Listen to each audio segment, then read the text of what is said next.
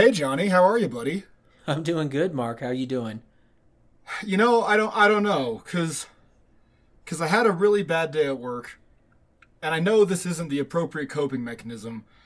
But god damn it, when I got off, man, all all I wanted was a cold one. And then I go home to open my fridge, and son of a bitch, Johnny, there wasn't a cold one there for me in my fridge. And I I'm mean- just so upset. And I hate teenagers. I mean, Mark, I, I, I'm really tempted to have you look in your hand, man. I think you're holding a cold one. Oh god, I'm holding a Samuel Adams Oktoberfest. Hearty and smooth, you're right. What's happened to me, Johnny?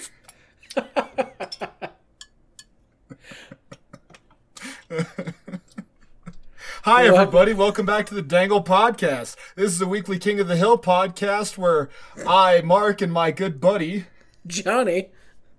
We take two episodes of King of the Hill and we talk about them and we see if they're good and they're bad or if they're ugly and we talk about them warts and all and how they affected our childhood and then we give them a rating with our patented rating system and yeah Johnny talk I steamrollered it I'm sorry No, that's that's just about it. Uh, I say we jump right in. Our first episode tonight is is Husky Bobby. Um, I've got Husky an original. I've got an original air date. Okay, I'm gonna we're gonna pause for half a second here. Remember when I said November was really weird to me because it was like Yeah. November seventh. This one is November 9th. yeah so it's a week later Uh, uh, no, two days later. no it's not no November oh I have November 2nd on mine You've got November. I'm on 2nd. IMDb and it okay, Okay. so on IMDb it goes Halloween October 6th uh, Jumpin' Crack Bass November 2nd and then Husky Bobby November 9th Okay. I for some reason I had November 7th stuck in my head. You know I'm terrible Okay. with dates. Anyway. No, you're fine. gonna- also, gonna- this was not when Columbine happened. So, next. This is not when Columbine happened. Okay. Swear to God, when it actually happens, it's gonna be so bad. Um, all right, so we Oh, got I an, we got an original air date of November 9, 1997. And our cast of characters for this episode Hank, Peggy, Bobby Hill, Luann Platter, Dale Gribble, Boomhauer, Bill Dauterive. We have the one and only appearance of Carlo, the one and only appearance of one Hal Dumpty. I swear it's probably the one and only appearance of Andy Maynard. He's the he's the kid who likes a Sunday even on a Monday. Um, we've also got Claude Stokes and Stuart Dooley. Um, Can you honestly think of any other time we're going to see Andy Maynard? I not off the top of my head. No. Yeah, Keep I, an eye I out, can't though. either. I, I'm gonna have to. Uh, We need to make one a list of stuff to put a pin in. I feel like every episode we go, I say, Johnny, put a pin in this. Yeah, and now you're pinning me, and you know what? Screw it. I got a piece of paper right here. Let's do Andy it. Andy Maynard, pin it. Andy Maynard. All right, in this episode, uh, we're we're gonna introduce a new uh, a new thing here where we kind of credit some of the writers of these episodes. We're gonna see some of the through lines. Um, see if our, our favorite writers are writing our favorite episodes. So the writer for this episode is Jonathan Collier. Collier. I don't know how you pronounce Okay. it. If you're French, it's Collier. What if you're like Cajun? Collier. I don't know. Oh. Both of them. Yes. Alrighty, Mark, you ready for a synopsis? Before you do that, um, where else would we see some of Mr. Collier, Collier, or whatever? Uh, Where so, would we would we see any of his other stuff that might pop up? so we've already watched one of Mr. Collier's um, episodes. He only wrote four for the entire series, and the one that we watched previously was Keeping Up with Our Joneses.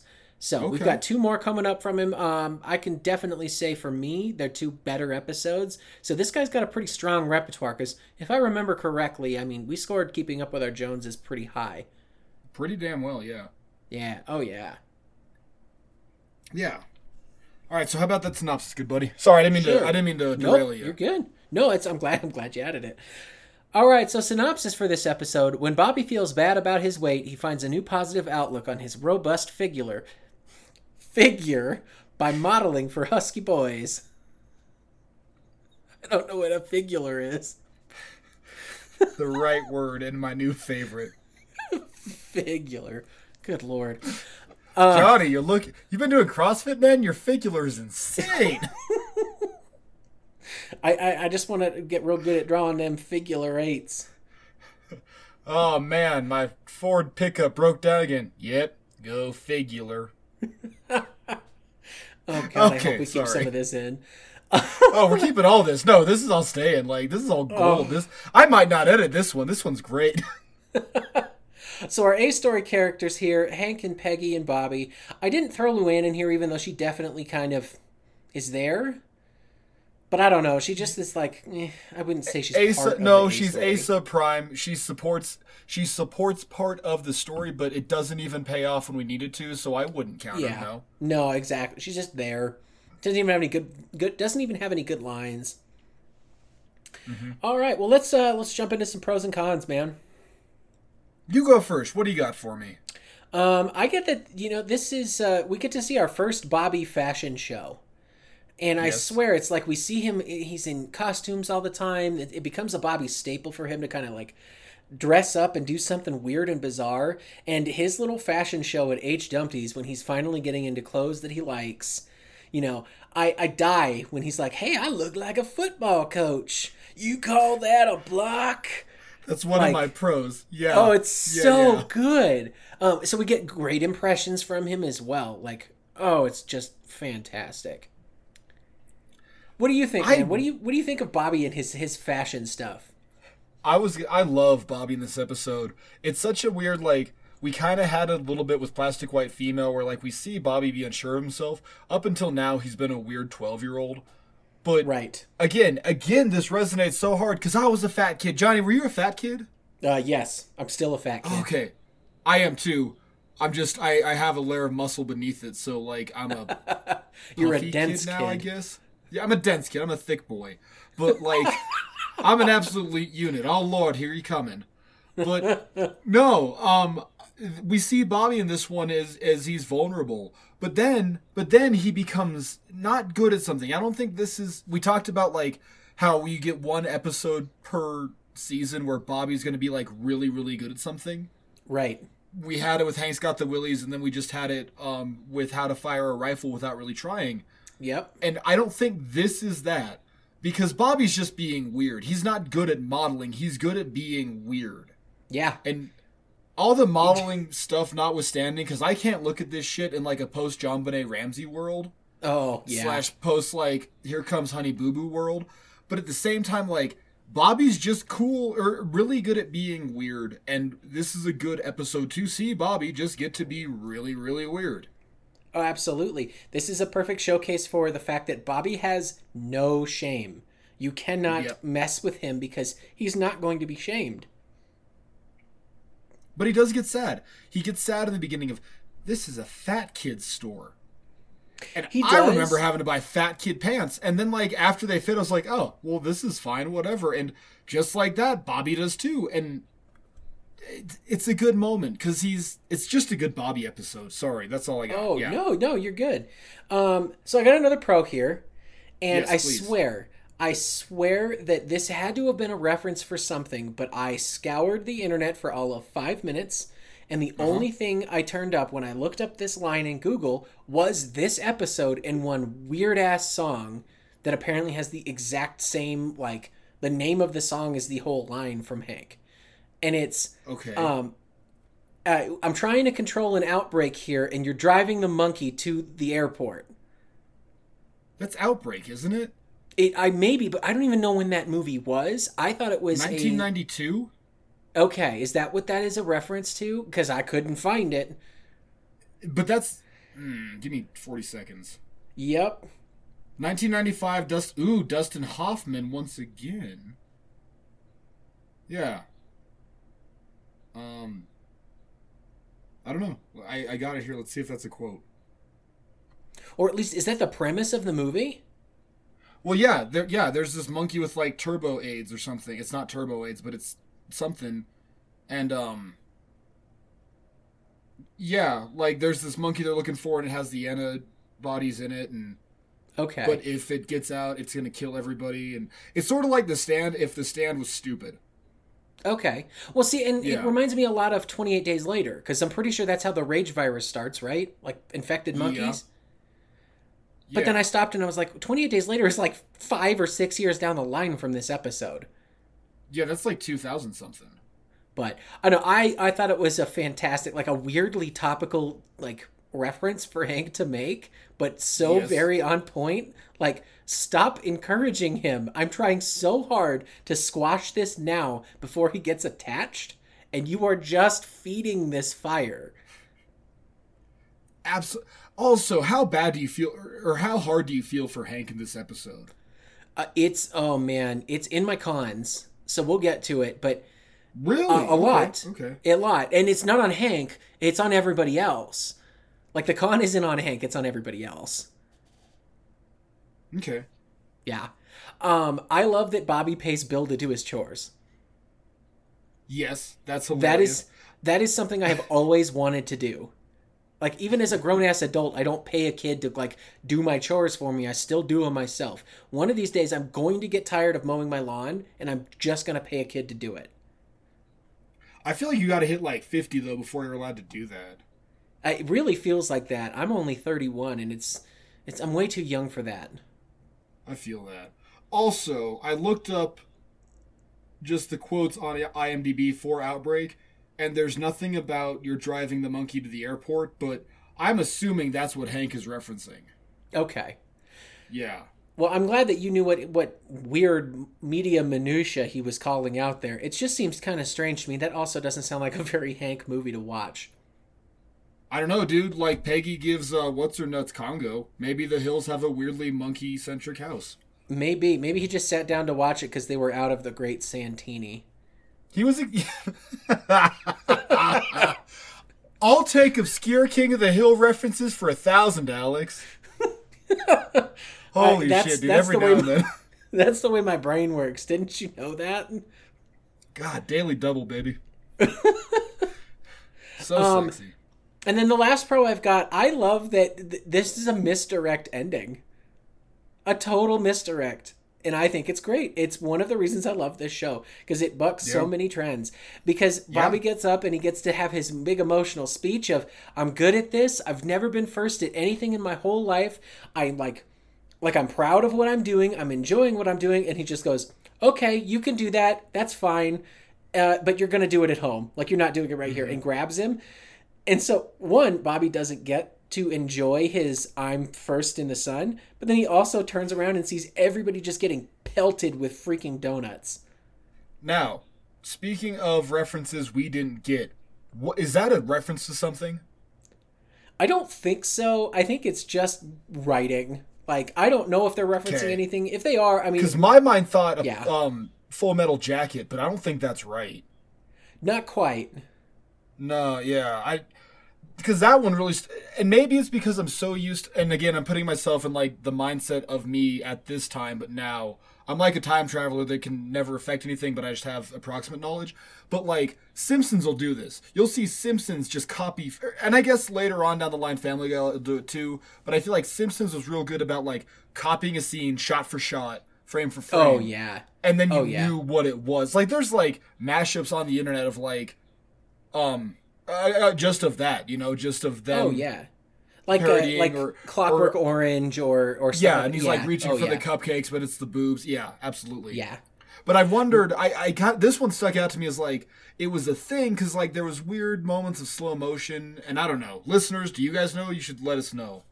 All of a sudden, I really want to see somebody recut that to uh, "Fortunate Son" by Creedence. Dude, you give me like an hour and a half on video editor, I got you, baby. Awesome, but uh, so that's I mean those those are the pros I've got. It's it's pretty solid. Yeah, it, this is a really really good episode. Um, let's see. I actually do have a couple pros for this. Number one, uh, Stephen Root does another voice, and it is a fantastic voice. Yeah, who's what voice does he do, Mark? H. Dumpty. Okay, he's Hal Dumpty. Yeah, yeah, yeah, and it's great. It's still Bill. We can tell it's Bill, but we can't tell it's Bill. You got to listen for it. It's it's the like. You okay? I don't know how Stephen Root sounds in real life. I think that Stephen Root plays Bill as his like character voice, but I in my in my heart of hearts I believe that he sounds more like Buck Strickland. If that makes any sense at all.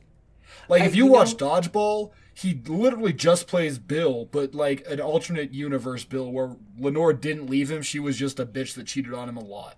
right? But like, well, and I, it's the I same think- sad pant load thing. But like versus H Dumpty versus Buck versus other characters we um like we talked about with uh, Layaway Ray, that is Bill, and you can very clearly tell that that's sad Bill. But like with H Dumpty, he's just doing a weird Buck Strickland. But God, at least Bill's got, or not, not Bill. Sorry, at least Stephen Root's got four characters in this show, and that's that's kind of good. I It think. is. When I think of him in his normal voice, I mean, the, the only instance I think that we even come close to it in in media form is uh, Lynn Boyle in Brooklyn Nine Nine. Like that's that may be it. Oh, okay. Because every other time he's he's got a weird accent to it, or he's doing voiceover work where he's nine different people. Like, I think you're right. It's really hard to pin down what he actually sounds like, which is pretty damn impressive. Also, True Blood. Remember him in True Blood? He was really, really good in True Blood. He is, but it's As got a a Cajun load. accent. Yeah, a pantload Cajun accent. Yeah, Yes. poor guy. God, that was such a sad Yep. arc. Oh, sorry, I didn't mean to. Oh, can we start a True Blood podcast too, Johnny? Uh, dude, I'm into it, but only if we get to spend like nine episodes on how hot Sarah Newlin is. So long as I can spend so many on how hot Bill Compton is, yeah, I'm in. Um, okay. Well, you got any more pros, Mark? Um, I do. I've got two more. Um, number one, thank God Bill got a bathrobe. Remember we were talking, and this is this is a callback, but um, Bill in his goddamn night dress. Yeah. And now he's got like a t-shirt with a blue bathrobe and I assume boxer shorts, but whatever. It's cool. It's there's at least two levels of you having to look up in like Pete Bill's Dauterive, if you catch Oh, my yeah. drift. And finally, Carlo is fantastic. Again, you remove all the grossness that is like child pageantry and stuff. I Yep. love Carlo. I even love that Bobby like as Hank is dragging him out. Carlo, it's I love it. I, I love every bit of it, and uh, I- that photo shoot's hilarious. And it wouldn't be funny with just Bobby like making stupid faces, but like when he's talking about like it's your birthday, you're another year older, aren't you, little man? It's like it's, I've never been on a fashion shoot, but maybe that's what it is. But shit, I don't know. No, that's yeah. How about you, buddy? What? Give me some of your pros. Um, I think I've got most of mine. Are, I think I already named all of mine, didn't I? That's all you got. You got all of them. Okay. Yeah, yeah, I, I nailed all of mine. Um, like I said, I just do my notes differently than you, and I there's No, so much cool. stuff that I bounce in between. I don't. I want to make sure I don't like. You know what I mean? I don't ever want to like gloss over you. If that makes Sure. sense. uh, and just in case you were curious, David Herman does the voice of Carlo. Oh, David Herman, right there. We're gonna see David Herman so so so so so so much. He is he is a voice acting legend at this point because of all Yeah. of the stuff that he has done. And I mean he's in what arguably one of the best movies ever created in Office Space, which explains Absolute- why he and Mike Judge are friends. Also, Stephen Root. Yeah. Also like- like there's so many staples from that that are in this show and it's like damn dude took care of his own. so I know that Diedrich Bader shows up again in the um. I can't think of the title of it, but the when Bill starts bodybuilding. Bill Bulk and the Body Buddies. Thank you. Yes, uh, Diedrich Bader's in that one. Yes. Um, we got to keep uh, Jennifer Aniston shows up, right? I think. Uh-huh. And then um um um what's oh god what's his name? John Josh. Josh Liebers. Oh god, it's super. Are you talking about Ron we're gonna- Livingston? Oh my god, thank you. Yeah, Ron Livingston. He's got to be in an Jesus Christ. episode. I know he is. I j- I've seen his name in credits, but I don't know which one. So pin that one. Writing that on the list too. Ron Livingston shows up. Yeah, I want to see how many people from from Office Space we can cram into this. I think um, uh, Naina Who's, uh, might be the only one that's not. Lumbergh's Yeah. got to be in it too. Yeah. Gotta be. Got gotta gotta be. Yeah. Um, all right. Well, let's jump into cons then. I have a question for you, Mark. Yes, sir. What in the hell is Peggy wearing in that opening scene? It might be the most obnoxious thing since her single monotoned isotoner dress. Like, please tell me you noticed this too.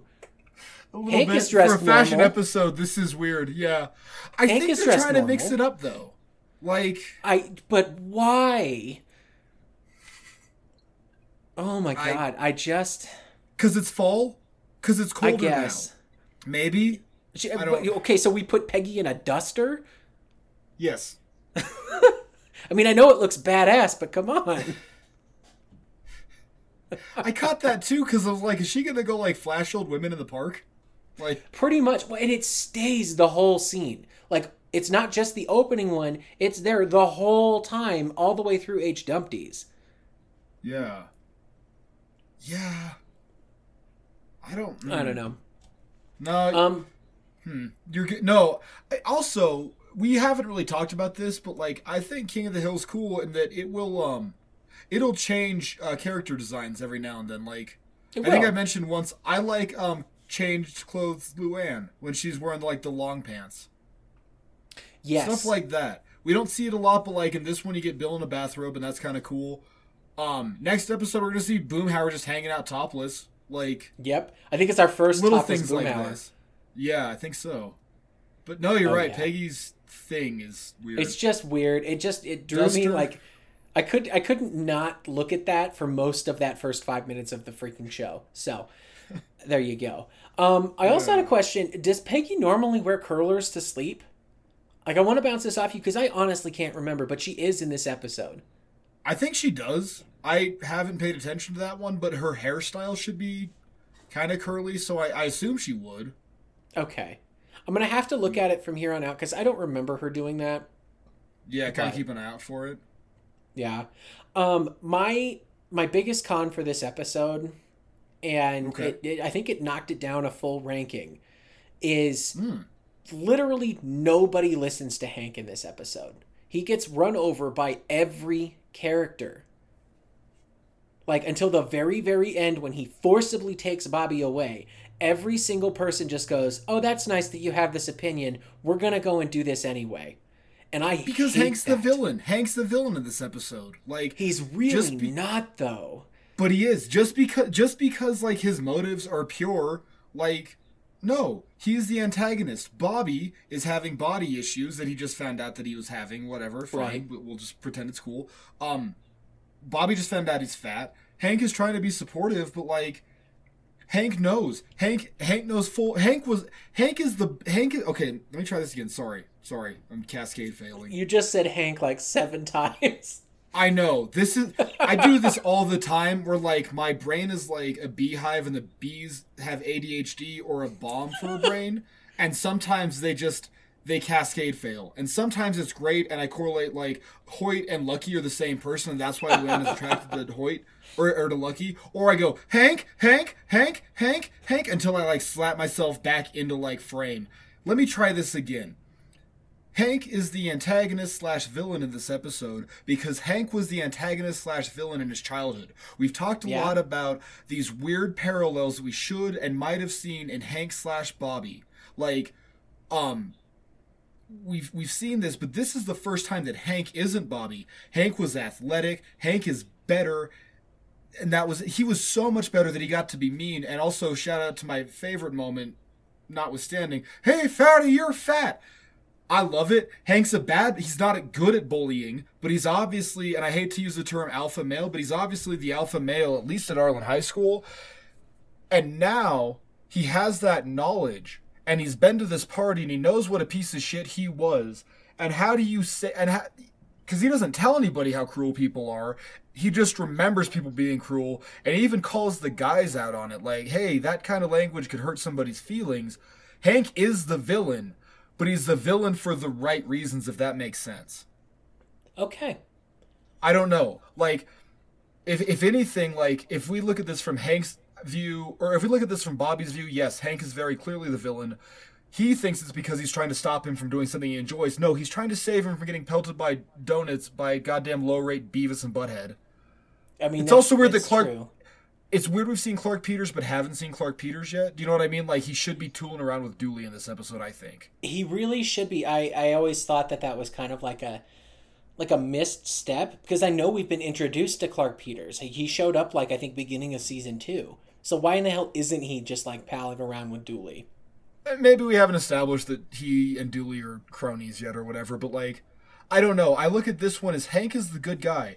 He's just the bad guy for all the wrong reasons because his intentions are contrary to what everyone else wants Bobby to do. I I don't know. I guess I don't know. It just it it's very out of character for me that literally everybody, including the guys, are just railing on Hank, and nobody Yeah. is listening to him. So I don't know. Is what it is.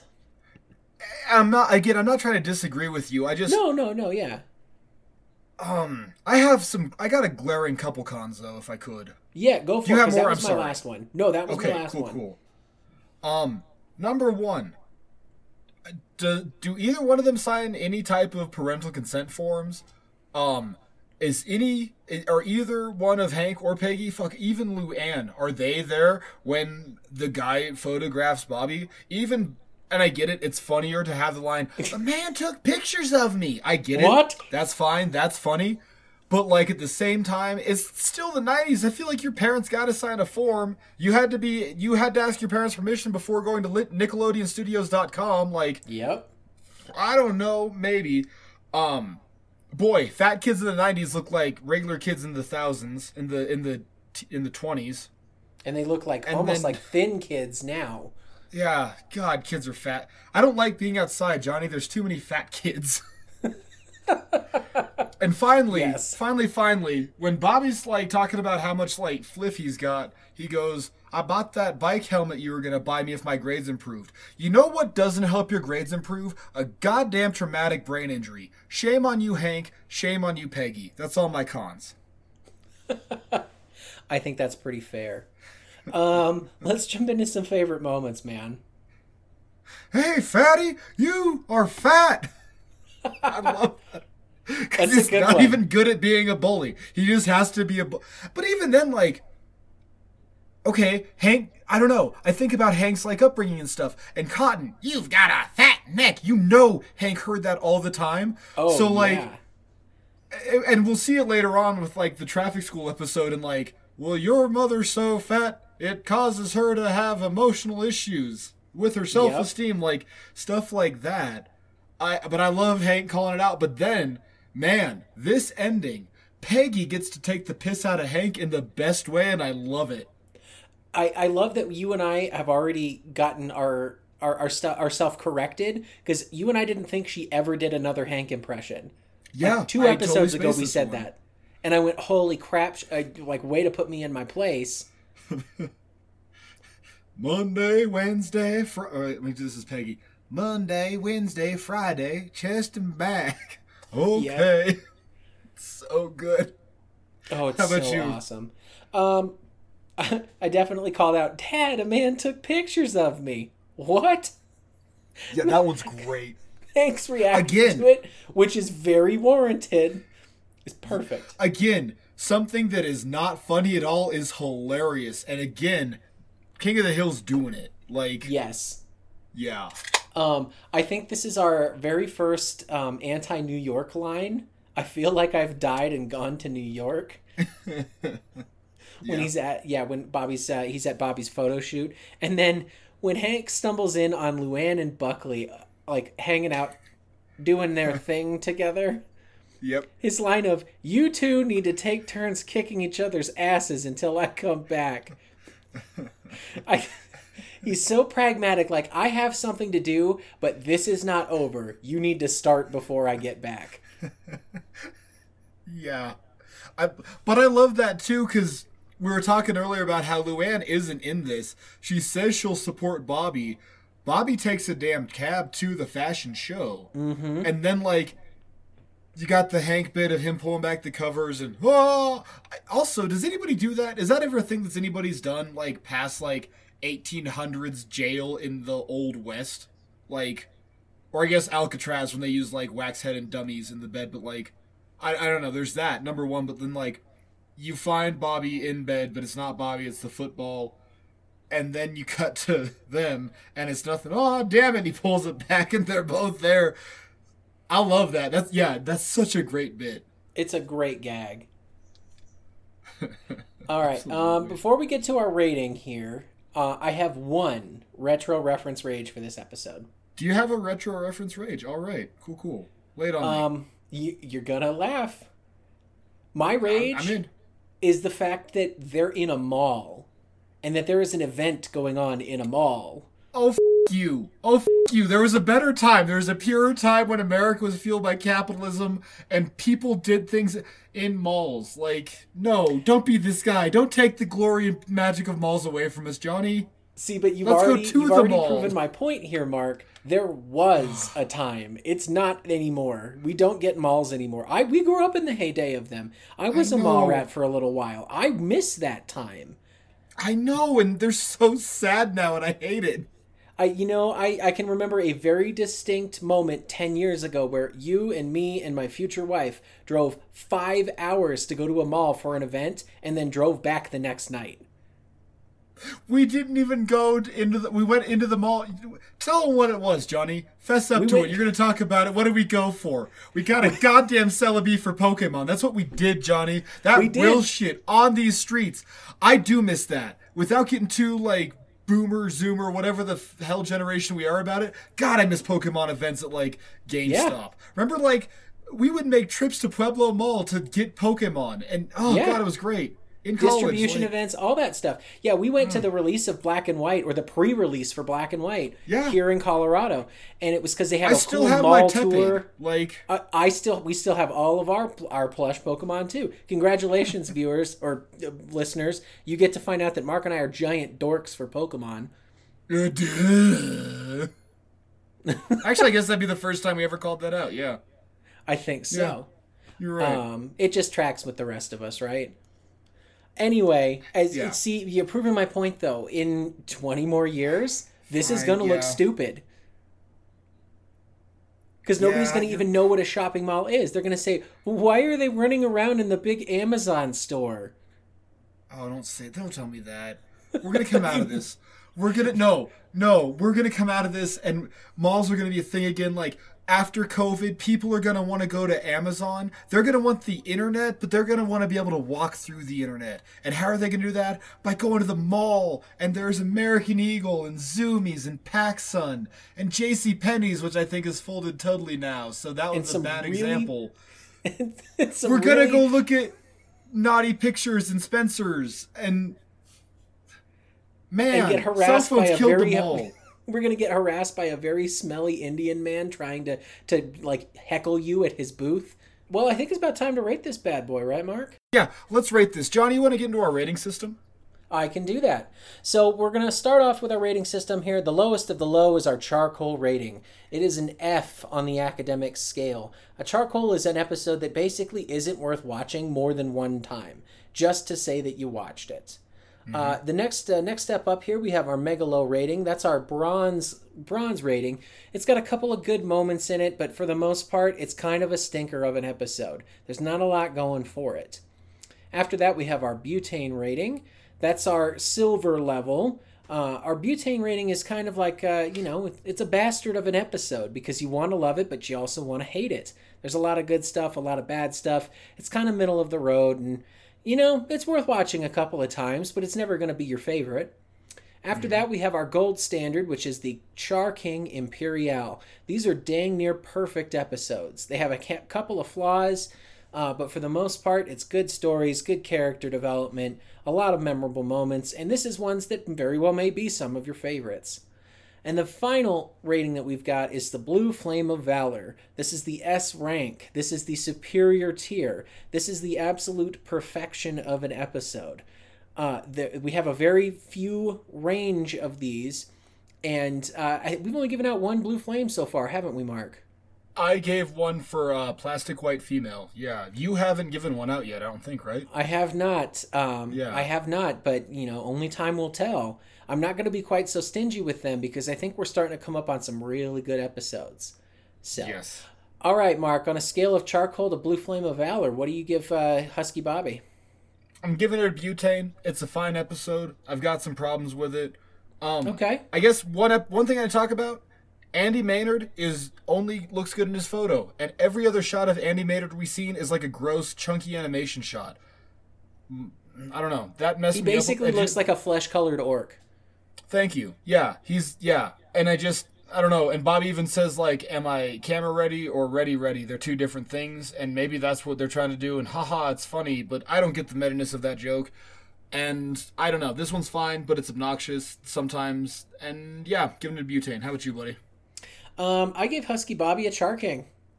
You know, there's Mm-hmm. a couple of technical flaws, uh, some voices usually, and that's that tends to be what it is. This is one of the best Bobby episodes to date. This is one of the better ones, especially in these early seasons. Um, Mm-hmm. And because of that, and because Bobby is such he's such a force for this show, I got it. I had to give it a higher ranking because I was almost out of butane, but Okay. we've got so many good moments with Bobby here. The photo shoot scene alone is what saves this from being a butane. I think. Oh, that God, that scene is so good. It It's is such a so scene. good. Yeah. All right. Well, you ready to move on to our next episode, Mark? I figure we ought to shoot on down to the fun center, fun center, fun center, fun center, fun center. I think we do. So our next episode is The Man Who Shot Cane Skretterburg. Uh, original air date November 16, 1997. Um, our cast of characters for this episode is Hank, Peggy, Bobby Hill, Luann Platter, Dale and Joseph Gribble, Boomhauer. We have Bill Dauterive. We have a rare appearance of Buckley in what he may have actually paralyzed himself in this episode. I always find it hilarious to watch. Yes. Um, we, we have the debut of Pops, Ted Pops Papacito, and Pops doesn't show up too much, but he does recur on occasion. Every now and then. And uh, we have the debut of one Cane Skretterburg. So tell us, uh, tell us who Cane Skretterburg is, Mark, because he is a really cool celebrity cameo. Um, if I'm right, this is Green Day, yeah? That is correct. Yeah, so Cane Skretterburg is Billie Joe Armstrong. Or Billy Yes, Joel. he is. Try, try, oh my god, Billy. It's Joel. Is it Joe or No, it's Joel? Billy Joe. Johnny? Okay, thank you. Sorry, my brain was doing that thing again. um, yeah, Cane Skretterburg is uh, Billie Joe Armstrong. And uh, yeah, the, the front man for Green Day. And he's fun, but I've got some weird notes about him. I don't think they recorded their lines together in studio. I don't think But they that's did either. just you can tell, right? You can tell, especially like what the the second time they face off at the paintball field. yeah. It is oh yeah. abundantly clear that they are not in the same studio. But Oh, absolutely. I get it. Well, this is '97. This should have been like really the height of Green Day getting into it before they just you know Absolutely tore the roof down in Robert Downey 04. Jr. word in with American Idiot. Yeah. Yeah. Oh, yeah. Uh, So this episode is written by Johnny Hardwick. Um, Who let's see. Johnny? Who do we know Johnny Hardwick as? Johnny Hardwick is the voice of Dale Gribble. Uh, Johnny Hardwick, we've uh, watched, or we've already watched a couple of episodes that he's written. Um, one of my personal favorites is one of them. So he all, he was also the writer for Hank's Got the Willies and King of the Ant Hill. Holy shit! Really? He was, and he's got a couple more here. It looks like he's got eight total writing credits on the show. Um, I mean, there's some good ones in here. There's a there, my my biggest retro rage bitch is one episode that he wrote, so that's going to be fun to to encounter. But there you go. Okay. But yeah, But tho- so uh, those are Johnny some pretty solid ones out of Johnny Hardwick. So He start he started this series strong for sure. You know, he's he's proven that it's not just the acting chops he's got. He's a hilarious writer. yeah. Okay, Man, that um, but that really makes me think too, though that, and maybe I'm putting something where there's nothing, but why wouldn't Johnny Hardwick be the announcer if he's writing episodes? Hmm. you know. I don't know. I don't There even know if that makes sense. But yeah, what are your what are your pros, buddy? Well, let's get to a synopsis first, Mark. Don't get Oh yeah, we should do that. What am I doing? I'm sorry. That's okay. I Um, get so excited. Hank and the guys realize they may have become the old guys on the block. In an effort to take back their youth, they challenge the local garage band to a paintball game. You know, Mark, these paintballs really hurt, right? Have you ever been shot with a paintball? I've never been shot with a paintball gun. Um, I have been shot with a paintball, and they welt really fast, and they hurt like a son of a bitch. So like that shot in the alley the day after of the guys, is that accurate? Yes, absolutely. Okay.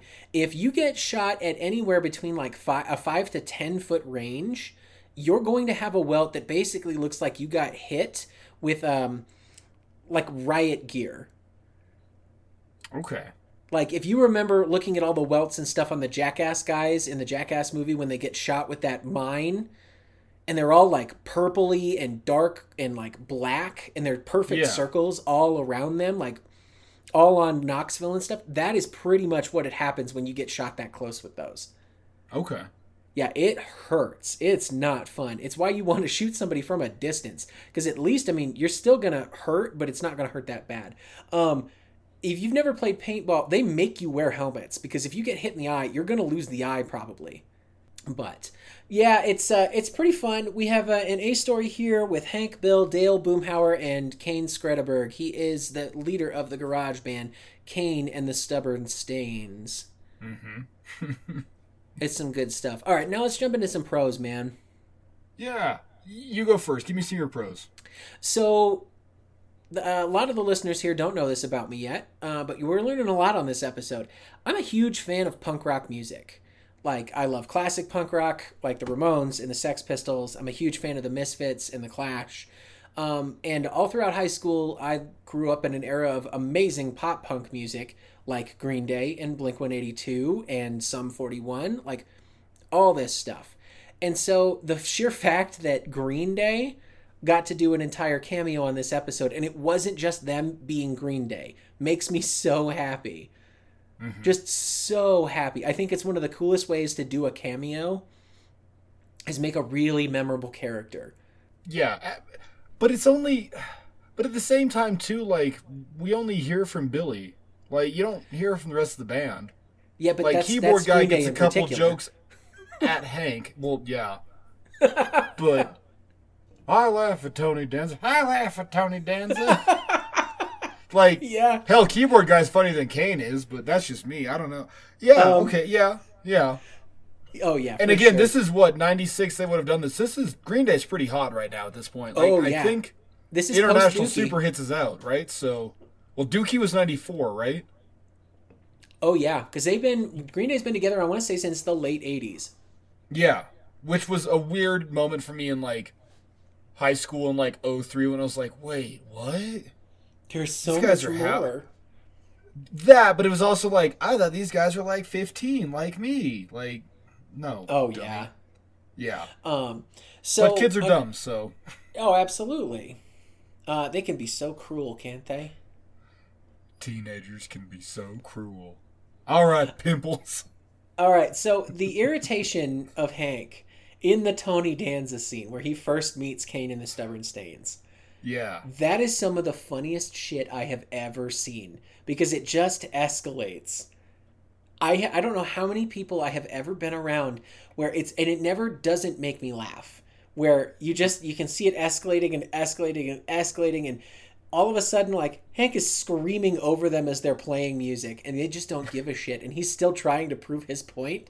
Yeah. I just oh it's so good. Yes. It just tickles my funny bone in the absolute perfect spot. This is a really good Hank. I mean, duh, it's a good Hank episode, but God, this is a good Hank episode. It's such a good Hank episode. Um, I love the humiliation and the dissension between Hank and the rest of the guys after they get beaten up. It's our cold Oh, opener for this episode. Yeah. You know, you get a cold one and you get a cold one. Now there's no cold ones left for me. Open your eyes, man. You're holding a cold one. and his whole just like he Hank gets vicious because he's he's trying to find something. He's trying to find anything to be the bully and to get his youth back. Yeah. And again, him, getting again because he's being a bully. Like, I'm Yeah. not saying Hank was a jerk when he was a kid, but we're kind of starting to see this, and even like just as a reaction from like Cotton's weird, whatever you want to call it, upbringing, he would have told Hank that like might makes right. You go, you you go be the dickhead so you can get the girl. You know? Yeah, absolutely. Yeah. So yeah, where he's just sitting there, he's like, "Oh, Bill, buy beer? Never mind." And this is Guatemala, if you want to call that beer. Like he's just a Another dick. cool reference to like it's not Alamo. In Jumpin' Crack Bass, they're very clearly holding Alamo cans. This one very clearly Guatemala. Yeah. Oh yeah. yeah, yeah. So it's just oh, it's I don't know. I think it's fantastic. I think it it humanizes a lot of them. It shows like, oh damn, like even these guys who have been friends forever, that's how bad they got shamed with this. Um Bill just getting pegged like twice with that drive by. Also poor just Bill. tickles my Poor funny Bill. bone. This Also, might be the first time where Bill just gets beaten up on for no reason all episode. You know, like, and we'll see it a lot more, and we'll probably see the absolute pinnacle and best moment of it where Dale just keeps unleashing his freaking raptor on him, his falcon. like, that is the pinnacle of Bill just getting shit on for no reason. But, like, I think this is where it starts. Mister, I think he's ready for a second coat and just nails him twice, right in the head, all the way to the ground. God, I know, poor Bill. Poor. But even then, like, boy, they are mean to Bill. Hey, I heard the. But he calls Bill the bald guy. Yeah. Doesn't call him fat. And I think about it, and like, we just watched in Halloween, and I know that Hank had put on this costume from like, how, what, 30 whatever years ago. Hank is fat as shit. Like, Mm-hmm. Oh, all the guys are. Boomhauer, who's supposed to be like the sexy ladies man, Boomhauer's in like literally like f- doughy fetus shape. Yeah, he's got pudge, man. Yeah, like so they're not like making fun of Bill for being fat. They're making fun of Bill for being bald. And you know what? Kudos to the stubborn stains for not body shaming. Good on you guys. Oh yeah. Boomhauer is he's like redneck hot. The only difference between him and, and everything else is that he doesn't have a mullet and he doesn't have a six pack. Yeah, But, but he does have the El Camino, so he's checking like three of the four boxes. Just Uh, see there you go. Um, okay. So I've got two more. And I'm going to talk one of them, which I think is great. Hank fixes their car for them so that they can go and play paintball with him. Fantastic. and then just does this weird like flex on them after he fixes it and i'm like this the animation for that has always weirded me out where he's like shaking his wrench at them yeah. like it's always weirded me out but um, i think i know why that animation's weird mark Why is that? uh, because we have probably the best acid trip scene in the whole series in this episode I am glad you're touching on this because I was gonna bring up. Um, I have I've been failing in my corner of where we blew our animation budget, but we blew our animation budget in this scene, and they're like I guess you call it the kill scene in front of the the golfers. Yeah, Yes. absolutely. But then, Yes. but then, but then too, we also blew a little bit. Whatever we had like ten, they, they had like a thousand dollars left over. Like, hey, let's kill Kay to make it cool. Yeah, sure, that's fine. Yeah, absolutely. That Oh, yeah. acid trip scene. Holy This- shit, that acid trip scene. This Yes. um okay Well, this uh, episode what did we say came out in 1997 Yeah. So I'm gonna look something up here, and I, Sure. I want you to kind of follow me on a journey. Okay. And this is a Mike Judge journey. Um, okay, and this makes a lot of sense to me. So Mike Judge had the number one box office rated movie of 1996. Which was It wasn't Office Space. okay. It's Beavis and Butthead Do America. Holy shit! I forgot that was a thing. Okay, yeah. It held the box office record until Titanic broke it. Like it, oh Beavis and Butthead God, the really? movie held the record until Titanic broke it.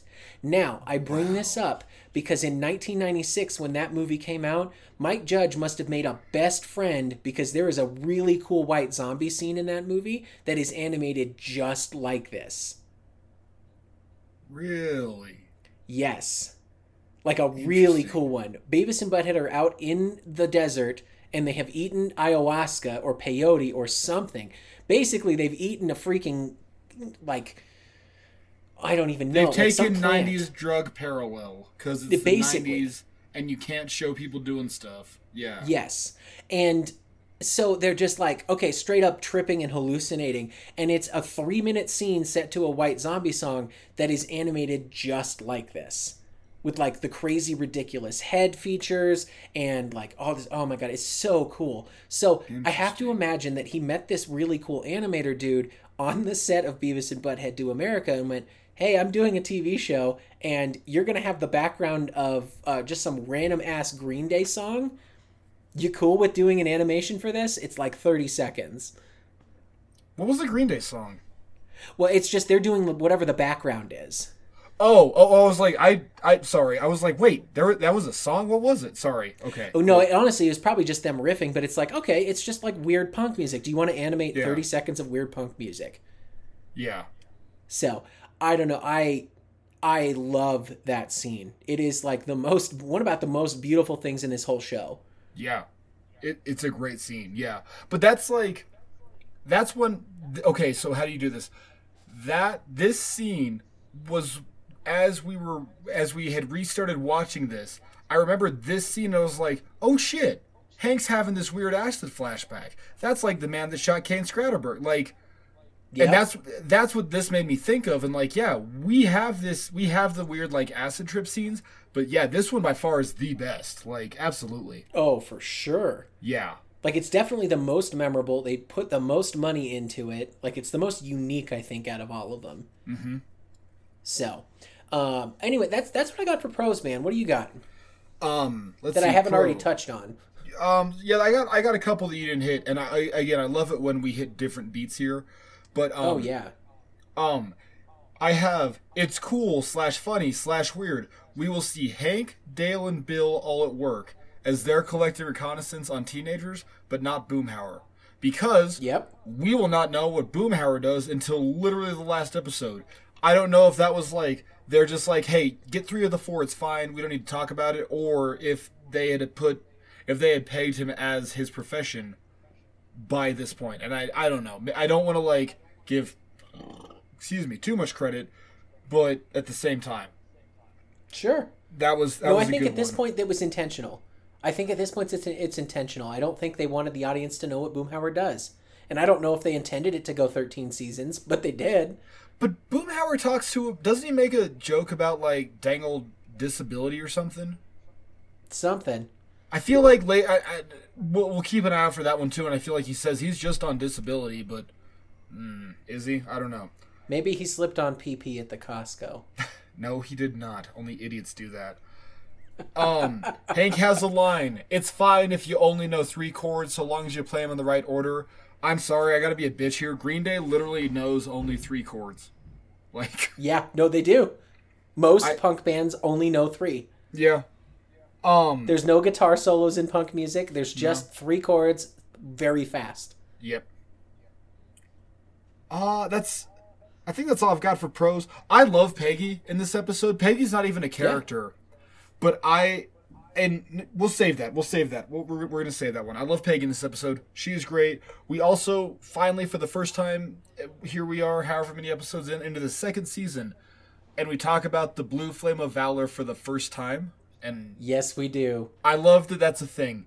And I I part of me wonders like how much of King of the Hill was just people kind of like in a studio writing this stuff down and one of them goes the Blue Flame of Valor. That'd be a cool award. Yeah, but then it stays and then it sticks and like stuff little things like that are just what I love about this show, you know?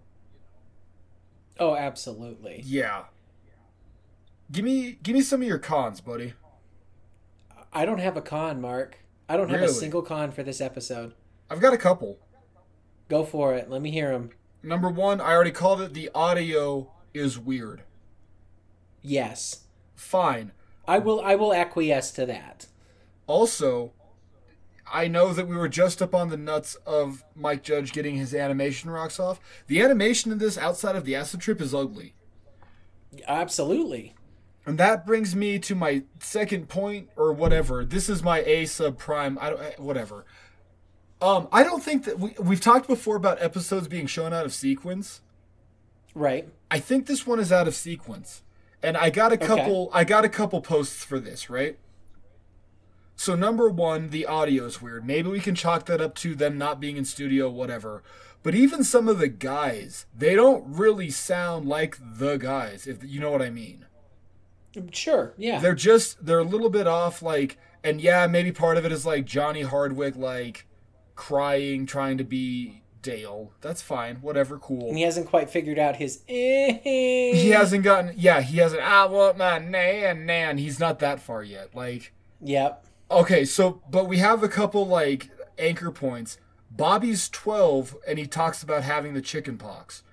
So we can already Yeah. establish that this episode could have happened within the first season, but after Okay. Shins of the Father. The animations really outside of the one outside of the paintball scene or, or outside of the the, the, the the flashbacks it's ugly. It's ugly animation, and the guys sound weird. I think this was a season one episode that they decided to bump back because they were. Go- I, I don't know because also like they got goddamn Green Day, so there's no way Yeah. in hell this could be a season one episode.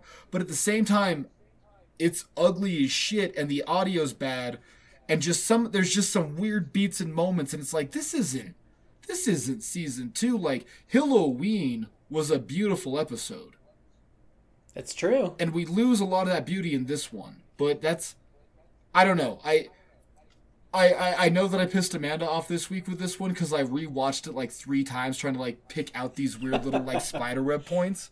Sure. And maybe I'm just off, but yeah, that's my biggest one. Is I don't necessarily know if this one is shown in the correct in the correct sequence, and so from that it throws me off. But I would, you know, I would be, I'd be right there with you. Um, I'm curious to see if this really was a season one episode. They may have bumped it back after he got a shitload of money from Beavis and Butthead to America. After he said, "Okay, I have the authority and the money now to go and get someone like Green Day." They may have just straight up re-recorded over somebody else. and what if they did? What if maybe that's why it's so weird? I mean, I'm okay with it because they did a great job if they did. Yeah. Like for the most part, everything looks like it's supposed to look. It just does sound a little off. my biggest standout is you could always tell where we are chronologically by the thickness of Hank's glasses. Okay. So in season like one, and then like I'd say like two point seven ish, they're real real thick, and then through the rest of the run of the show, they really tighten up and slim down. And yeah, I get it. Like glasses changed over the ten years or whatever, but like that's one of my weird like markers in the ep- it, or for like chronology in an episode. But that's again, this is such an it's not even a thing. I just noticed it and it stuck out to me, and I'm insane, and I wanted to prove it right because that's what I do. I misinterpret facts for my own benefit. But I'm an American, goddammit, so here we are. Um, there we go. Also, nah, that's that's all we got. Um, did you have you ever lit a bag of dog shit and left it on a porch? I have not, but I've always wanted to. I have too, and maybe I ought to start now when I'm 33 years old. Who who knows? Just just don't do it anywhere where it might constitute arson, I think that's like terrorism at this point. right? Um, so I got a couple retro reference rage moments for you. Lay it on me, baby. Uh, Pops definitely calls out Jimmy Dean. Okay, but is that He tells retro reference, down. Or says- is that that he's calling him Jimmy Dean because Pops is so old? Well, Pops is already old, and that's that, that in and of itself. It's like okay, makes sense. The old guy is using an old reference. That isn't necessarily what makes me mad. Uh, but the fact that Dale screams after him, "Go back and watch Touched by an Angel." I love that. i, I have not seen that show even on repeat in ten years. Oh, man. I know, but I love that. Oh, but I love Um, that and so then- much. the the video game cabinet, which already is retro as Yes. shit, uh, that Peggy and Luann are playing at the. Oh, Fun God, Center. Chuck remember what Norris's the name of the kick? game is. yep. Pretty soon here, man, nobody's gonna know the gloriousness of Walker Texas Ranger Fine. and that it is actually black belt Chuck Norris. Fine, we don't need to. We we can. I, I think it's safe to say, like in a post like January sixth America, people like Chuck Norris can fade away, and everyone's fine with it. That's true. He can take Kevin Sorbo with him. What is it with action stars like getting all weird and shit? Ah, whatever. Except for Arnold, man, he's a freaking Oh, treasure. God, I know. Love that man. And and and Lou Ferrigno too. All right. Let's be fair. Oh, of Yeah. course. Okay, Mark, let's hear your favorite moments from this episode. Um, I love my favorite moment of this episode is Peggy giving Hank his uh, groove back, so to speak. Like, we talk about good Peggy episodes, and we haven't had a good one. I don't think really since Peggy's um, Boggle Championship. But like, yeah. man, you like with with Halloween, yeah, she took the piss out of Luann and kind of told, talked her off, but like whatever, that's not that tough to do. But this one, man, she like she knows Hank, she loves Hank, she can get into Hank's damn head and she gets it. And even she has the Oh, line yeah. of who drove raccoon after raccoon away. And then they start f- and cut to Bobby. The raccoons are back. I love. I love that. I love that. That is. It's so.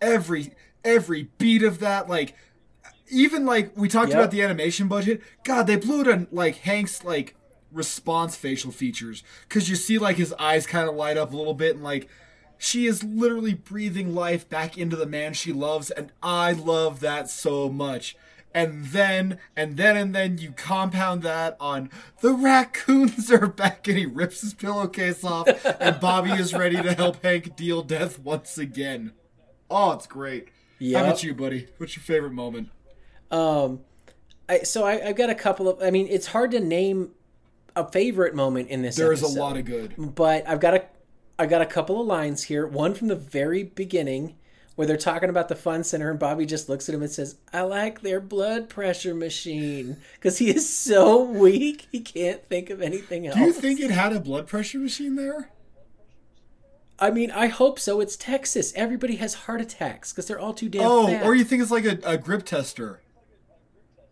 Maybe that's, That's it. But I, I took it as a straight up blood pressure fine with machine. me i love it Um, and I also love uh, uh, Billie Joe Armstrong telling Hank, "I don't care how many guys you held in the men's room." love that Just uh, totally taking the piss out of him. Absolutely. Also, I'm sorry. I I porked it. I missed my favorite favorite line. Let's hear it. Hey, it's Luann. Leave a message at the beep.